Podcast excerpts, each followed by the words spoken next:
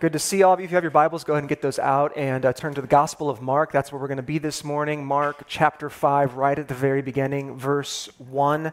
We're in the middle of our series, The Life and Way of Jesus. It has been our deep dive into the Gospel of Mark as we seek to, as a church, look more closely at the person of Jesus, who he is, what he did, in order so that we would become more faithful followers of him. Last week we looked at the story of Jesus in the boat and they encountered that crazy storm on the Sea of Galilee.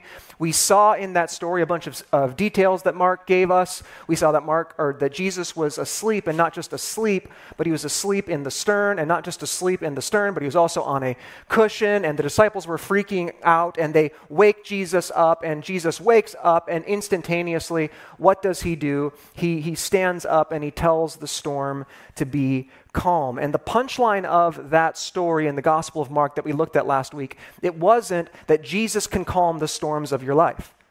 Now, now, he certainly can, and that was a good secondary application. But by calming that storm, what Jesus was showing his disciples and what Mark was showing his readers, what he was showing us, is that Jesus is more than just some great rabbi. Jesus is more than just some great teacher. He's more than some great moral, ethical example. Jesus is Lord. He is God. That is what Mark was showing us here. And he's showing us that this Jesus here has ultimate authority. We all good? I've never had this happen before. The light's freaking out on all of us? Okay, cool. I'm glad we took care of the distraction. Awesome. We good. Thanks, Don. Appreciate that. Yes, let's give it up for Don, everyone. Yeah. Where were we? Okay. That flashing light will make more sense in just a second, trust me. Um, so, so Jesus shows that he has ultimate authority over the seas, which, if you remember last week, according to the ancients, were this untamable, undomesticated force in the minds of the ancients. And he has ultimate authority not just over that, but he has ultimate authority over our lives. And so that begins, that's the first story of a series of stories that we're walking through right now that display Jesus' ultimate authority as king of this sort of inaugurating kingdom of God that he is drawing in. Now, this story today, I don't know how else to put this, but this story today is weird. It's, it's strange. Um, it's kind of spooky, you know, and it's kind of fitting for Halloween and everything with, with this week and the festivities and whatnot, uh, because today's story has terror, it has a graveyard, it has bloodshed, it has demons. This story has death. Welcome to church, everyone, right? now, you might not be a fan of Halloween, and that's fine. But what I'm about to share with you is in the Bible. And in this story here today, the, the weird, strange, even spooky elements of this story speak so directly to our current situation today. So, just a fair warning get ready, okay? Um, normally, I would read through the entire story here at the very beginning, but this story is kind of a longer one, and I thought it would be better for us to go verse by verse, line by line, work our way through the story. So, again, if you have a copy of God's Word, open that up to Mark chapter 5. We're going to be there in just a minute, but before we jump into the text, I want to give you a little background on the story, what's going on here, uh, to make sense of the story. Remember, last week, Jesus and his disciples, they got in that boat to, quote, go to the other side. Now, now, where exactly were they going? Going to the other side? Well, they were going to this specific region there called Decapolis. And Decapolis was on the southeastern side of the Sea of Galilee. You can see it here on this map. Decapolis, the, the, the Sea of Galilee is that little blue thing in the top middle. Decapolis is on the southeast side there. And they were making their way over to what would now be considered modern day Jordan. And Decapolis during this time was a thoroughly Gentile area. At the end of last week's message, if you were here with us or if you listened on the podcast, um, I mentioned that Jesus was like Jonah in so many ways in that story in the boat. But he was different than Jonah in one major way, in that unlike Jonah, he didn't stand up and tell the disciples in a moment of despair, throw me into the sea and it will calm. He stood up and by his own authority, he calmed the sea. But he's also unlike Jonah in another really key area because if you remember the story of Jonah, Jonah went to Nineveh kicking and screaming. In fact, at the very beginning of that story, he went the exact opposite direction. What we see here is Jesus moving toward this very Gentile region, what the Jews would have considered enemy territory. Very unlike Jonah. It's why Jesus said in Matthew 12 that I am the true and better Jonah. Now, a quick history of Decapolis. Decapolis is simply a Greek word meaning 10 cities, deca for 10, polis for cities, and it was colonized and established by this Greco Macedonian ruler that I'm sure you've all heard of, Alexander the Great, right? Fourth century ruler, conquered so much of the known world. He established this area, and then about 100 or so years before uh, Jesus' time, the Roman Empire came through and, and, and they took over this area. And so, in this area in particular, both the Jews who did reside here, but the majority Gentile population, population, they despised the Roman Empire collectively, but especially the Jews. The Jews hated the Roman Empire because to them, the Roman Empire was more than just like this evil empire. You can cue like the Star Wars Galactic Empire song right here anytime they would see the soldiers marching or see the Roman Empire. They were the embodiment of evil itself to the Jewish people. And they thought that behind this empire, behind Nero, that, that, that's the ruler of the time that Mark is writing this gospel, think like evil Hitler like type ruler. Behind the propaganda, behind legion after legion of Roman army, the Jewish people believed that the Roman Empire was empowered and, and motivated by this dark, sinister force. Like, how many of you are familiar with the book of Daniel? Heard the book of Daniel in the Old Testament. The book of Daniel was, was tremendously popular during the time of Christ and at the time of, of Mark's writing here. The book of Daniel is, is this prophetic, kind of crazy, twisted, hyper political book uh, that tells in this story of four empires rising out of the sea. Remember that untamable, undomesticated force. And the Roman Empire was the fourth empire in the book of Daniel, the culmination of these evil empires that would come as an oppressive force against the people of God. And there was nothing that the Jewish people wanted more than to see this great evil, oppressive force thrown back into the sea. Okay? That's the background. Are you still with me now? That's the background. Let's jump into the text with all that fresh in our minds. Mark 5, verse 1, it says this So they came to the other side of the lake to the region of the Gerasenes. And so, again, remember, Jesus and his disciples, they're crossing over from thoroughly Jewish territory to Gentile territory. And he's bringing with him the, the kingdom of God. And so, what we see here is that there is no region, no area, no territory, no life that is quote unquote safe from, from the life giving rule of this King Jesus and the kingdom of God. However, there is what we see an anti kingdom. What, what the New Testament would later call a, a kingdom of darkness. And it is not thrilled about Jesus and his rule and his reign outside of the borders of Israel. I mean, we saw this last week. The second Jesus steps outside of the territory and into the boat, he encounters that storm. Don't think that that was just mere happenstance. And we see Jesus encounter more opposition here in this story. Look at verse 2 just as Jesus was getting out of the boat, this man with an unclean spirit came from the tombs and met him. And so, this isn't the first time that we've encountered an individual with an unclean, or your translation might say, impure spirit. A few weeks ago, at the very beginning of Mark, in chapter 1, we saw Jesus encounter a man with an unclean spirit. And so, listen, I get that some of you, when you encounter a story like this in the scriptures, in the Bible, your mind starts to get a little skeptical. You think to yourself, like, well, I get that it's talking about demons and spirits, but that was then and this is now. And listen, I, I get that skepticism. I think it's good and healthy to be a little bit skeptical. I myself am. But listen, we have to understand and acknowledge that the reason we approach uh, a story like this, with so much skepticism is because we have been, we have been raised and, and, and, and we have grown up in an environment thoroughly based in science, or maybe better put, scientism. where, where all that we can, uh, where all, all that we think is real is what we can touch and taste and see and smell. But what we have to see is that according to the New Testament mind here, the, the universe is full of life beyond our immediate senses. That according to this biblical worldview, in between like ruler God, creator of the universe, and the billions of people in the earth, there is a world, an invisible world full of real spiritual beings.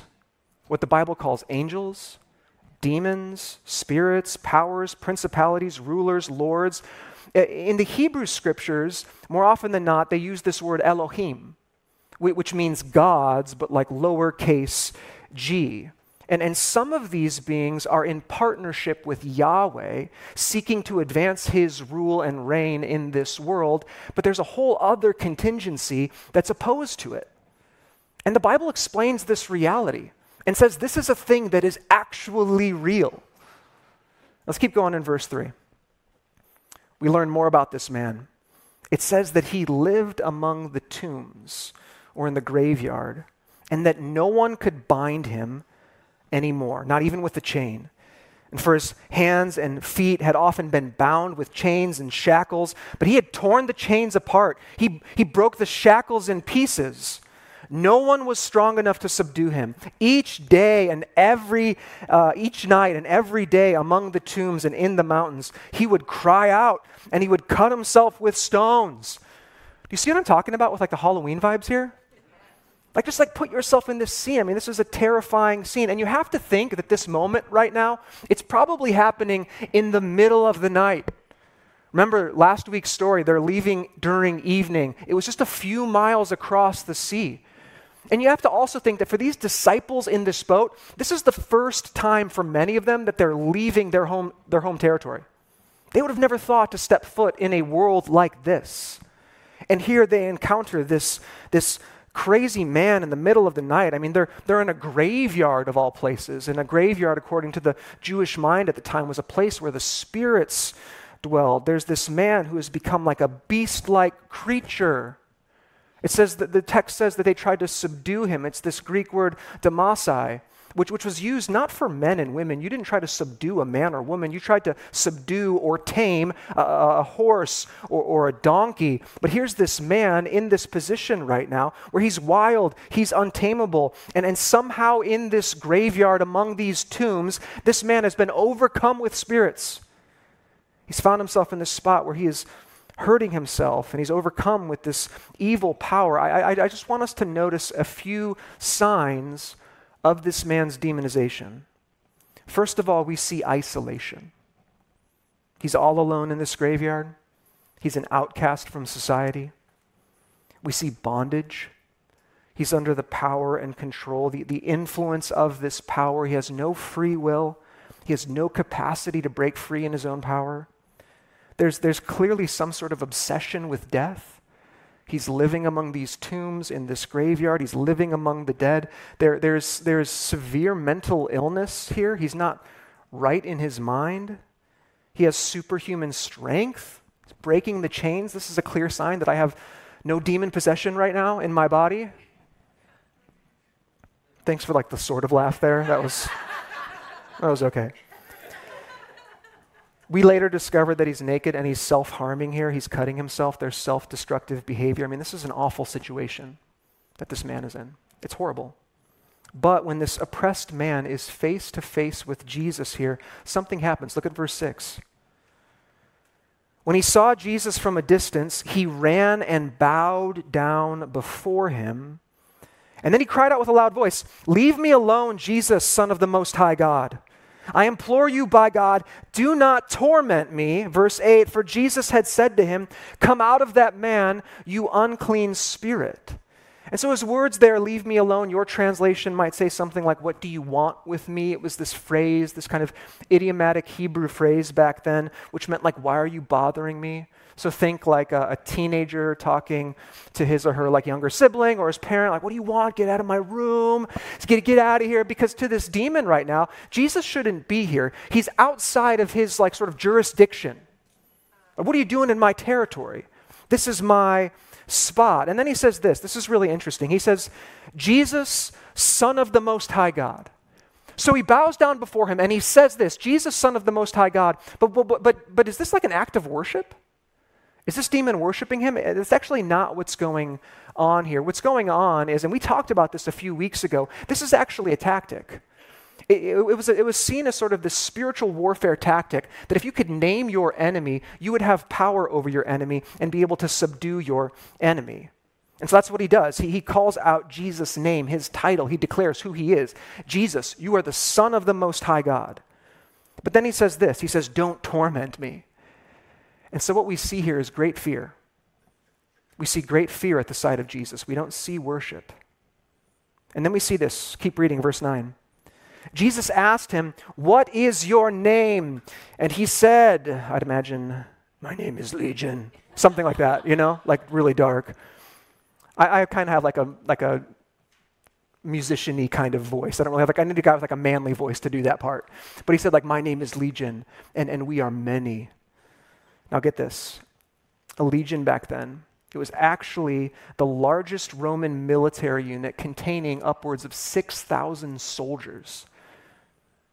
And so they were known for their brutality, they were known for their destruction. And so this man is demon possessed, not by just one unclean spirit, but by thousands. By thousands. Look at verse 10. He begged Jesus repeatedly, Do not send me out of the region. And so we learn something interesting. Like he's in this region, and, and this is kind of like his, his neighborhood. Like, I don't want to move, I want to stay here. And so in verse 11, there on the hillside, this is where the story gets out of control, okay? There on the hillside, a great herd of pigs was feeding, and the demonic spirits begged him, Send us into the pigs. Let us enter them. And Jesus gave them permission. So the unclean spirits came out and went into the pigs. Then the herd rushed down the steep slope into the lake. About 2,000 were drowned in the lake. That's a lot of pigs.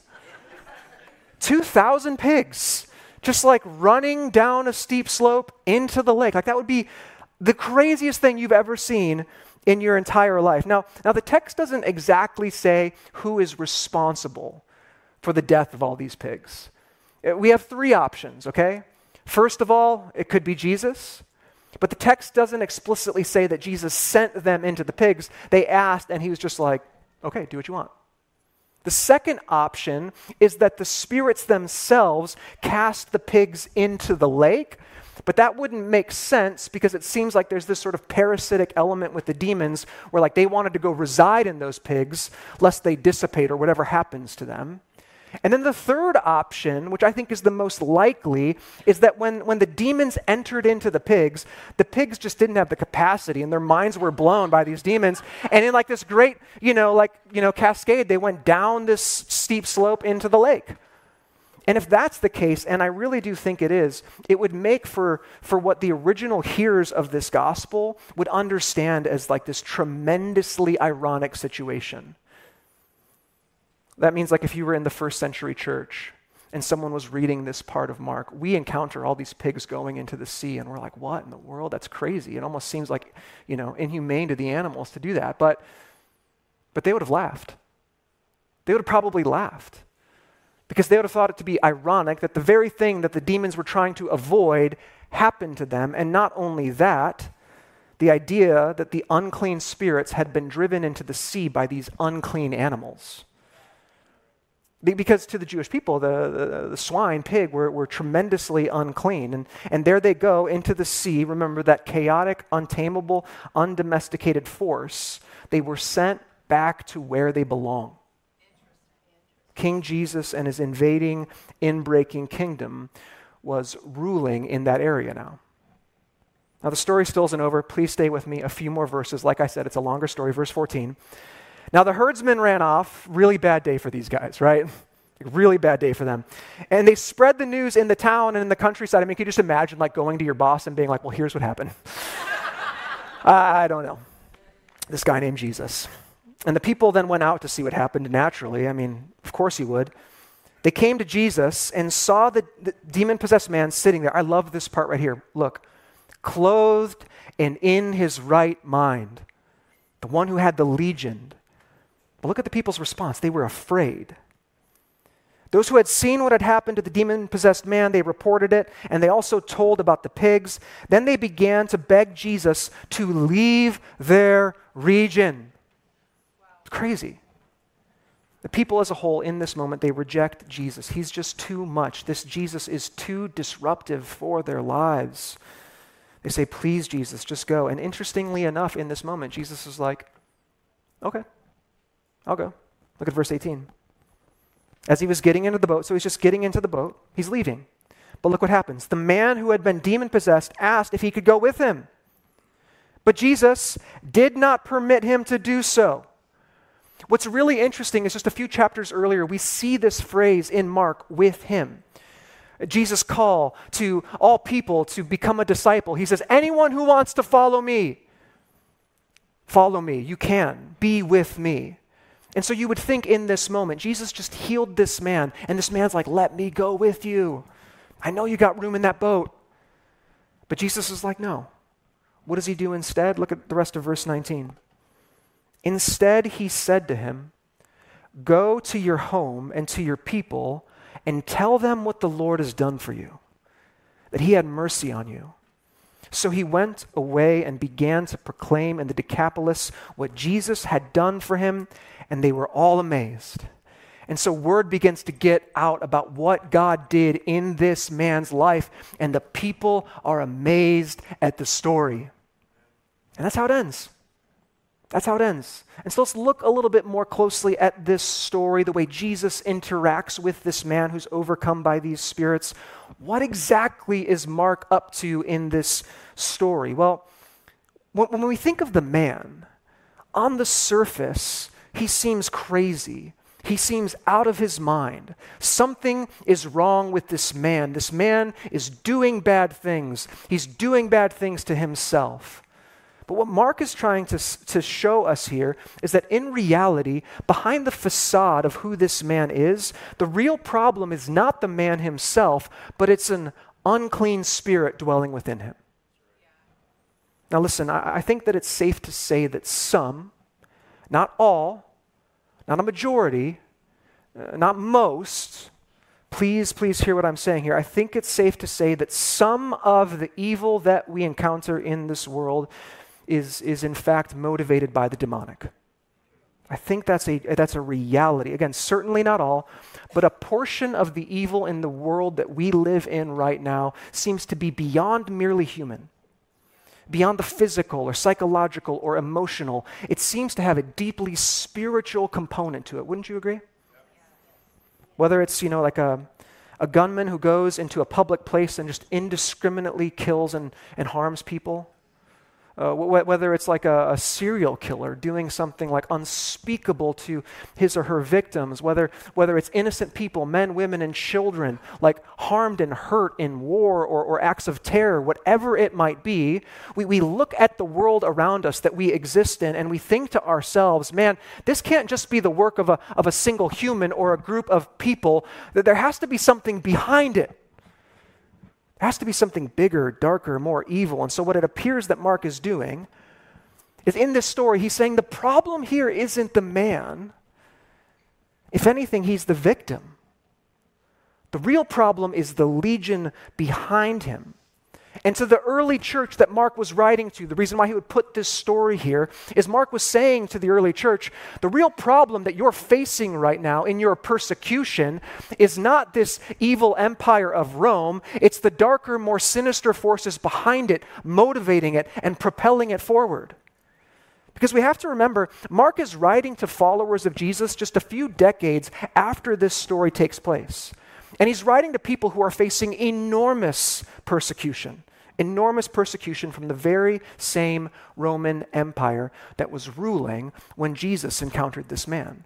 But in fact, this empire had gotten darker and, and, and, and more sinister in a way, persecuting the church. And so you can imagine the church listening to this story under this, this oppressive rule of Rome, and they had lost husbands, wives, children, friends, neighbors, businesses had been shut down And there was nothing more that they wanted than to see Rome and all of its armies sent back into the sea where they came from. That's what they wanted. They, they were craving. Here's what they, here's what they were ultimately craving they were craving freedom, they, they were craving liberation. They saw the evil around them and they were like, God, where are you? What are you doing? We need you to do something. They wanted to experience the fullness of the kingdom of God. But this is where I think the, the gospel narratives get really interesting. Because not once does Jesus ever incite violence. Not once does he lead a rebellion or revolution against Rome. In fact, what he did was he uncovered and he unearthed the real enemy. It wasn't the empire itself, but it was the darker, more powerful forces motivating it and animating it. Not once in his life does he take Rome head on. Even when he's being crucified, he looks beyond the empire. It seems like he looks beyond the soldiers, beyond the soldiers nailing his body to that cross. He sees the real evil lurking in the shadows, and that's what he deals with. The Apostle Paul wrote this, Ephesians 6:12. For our struggle is not against flesh and blood, but against the rulers, against the powers, against the world rulers of this darkness, against the spiritual forces of evil in the heavens. In other words, hear this. Make sure you know who your real enemy is. Make sure you know who your real enemy is. Otherwise, here's the problem we end up fighting people that we should be saving. And that, that's kind of become sort of a national pastime for our country, hasn't it? Just fighting, fighting over everything. We, we end up opposing people that we should be assisting. We end up attacking people that, that we should be uplifting.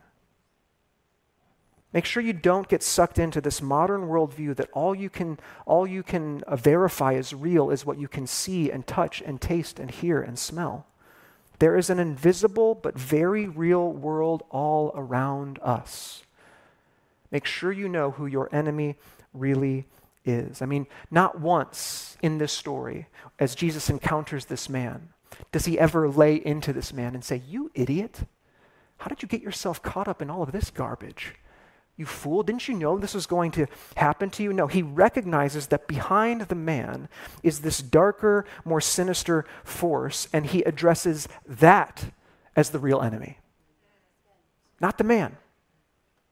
Not the man.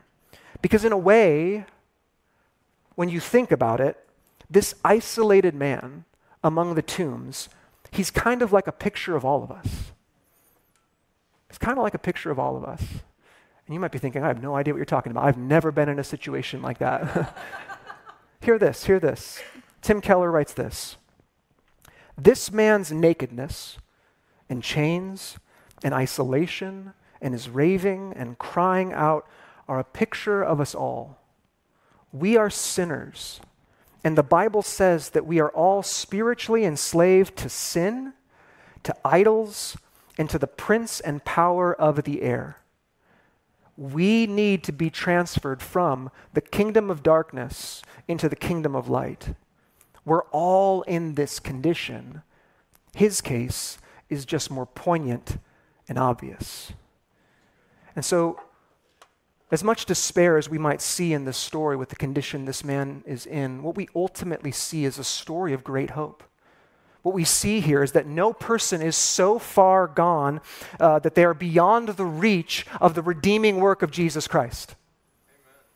No person is so far gone that they are beyond the reach of the redeeming work of Jesus Christ. No one is, not even this isolated man out of his mind, hurting himself in a graveyard, possessed by thousands of demons, is out of the reach of the redeeming work of Jesus Christ.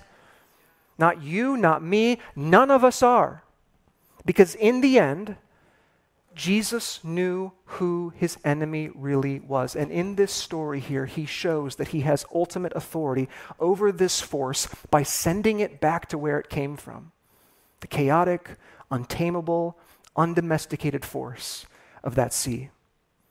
And this man, then, he was then sent out to be the first missionary to this Decapolis region. And he told people of the good news of Jesus Christ, of what Jesus did for him, how he changed him, how he saved him, how he redeemed him, how he healed him.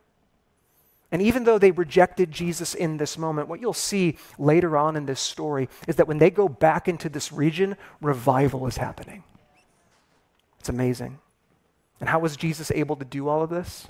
Well, again, Tim Keller goes on and says this The reason Jesus could forgive this man, heal this man, help this man, and the reason he can forgive and help and heal us comes at the end of Jesus' life. There we see Jesus stripped naked, like the man. Jesus, a prisoner. Jesus isolated and crucified outside the gate. Jesus crying out, My God, my God, why have you forsaken me? Jesus could come into this man's life here and heal him because Jesus died for him and paid the penalty and essentially bore all those things upon himself. He was stripped so that we could be clothed. He was thrown into the deepest despair and agony so that we could know God's love and forgiveness and have inner quietness. That's the power of Jesus right there. That's the power of Jesus. And, church, when we have been freed by this Jesus, when we have been liberated by him and have experienced his love, we are then freed to see our enemies more clearly, and we are free to love them like Jesus does. We are, we are free to engage with those that are different than us, those that, even those that oppose us, and we're able to love them well. But we're only able to do that if we have first been loved and liberated by Jesus ourselves. Would you stand with me as I pray?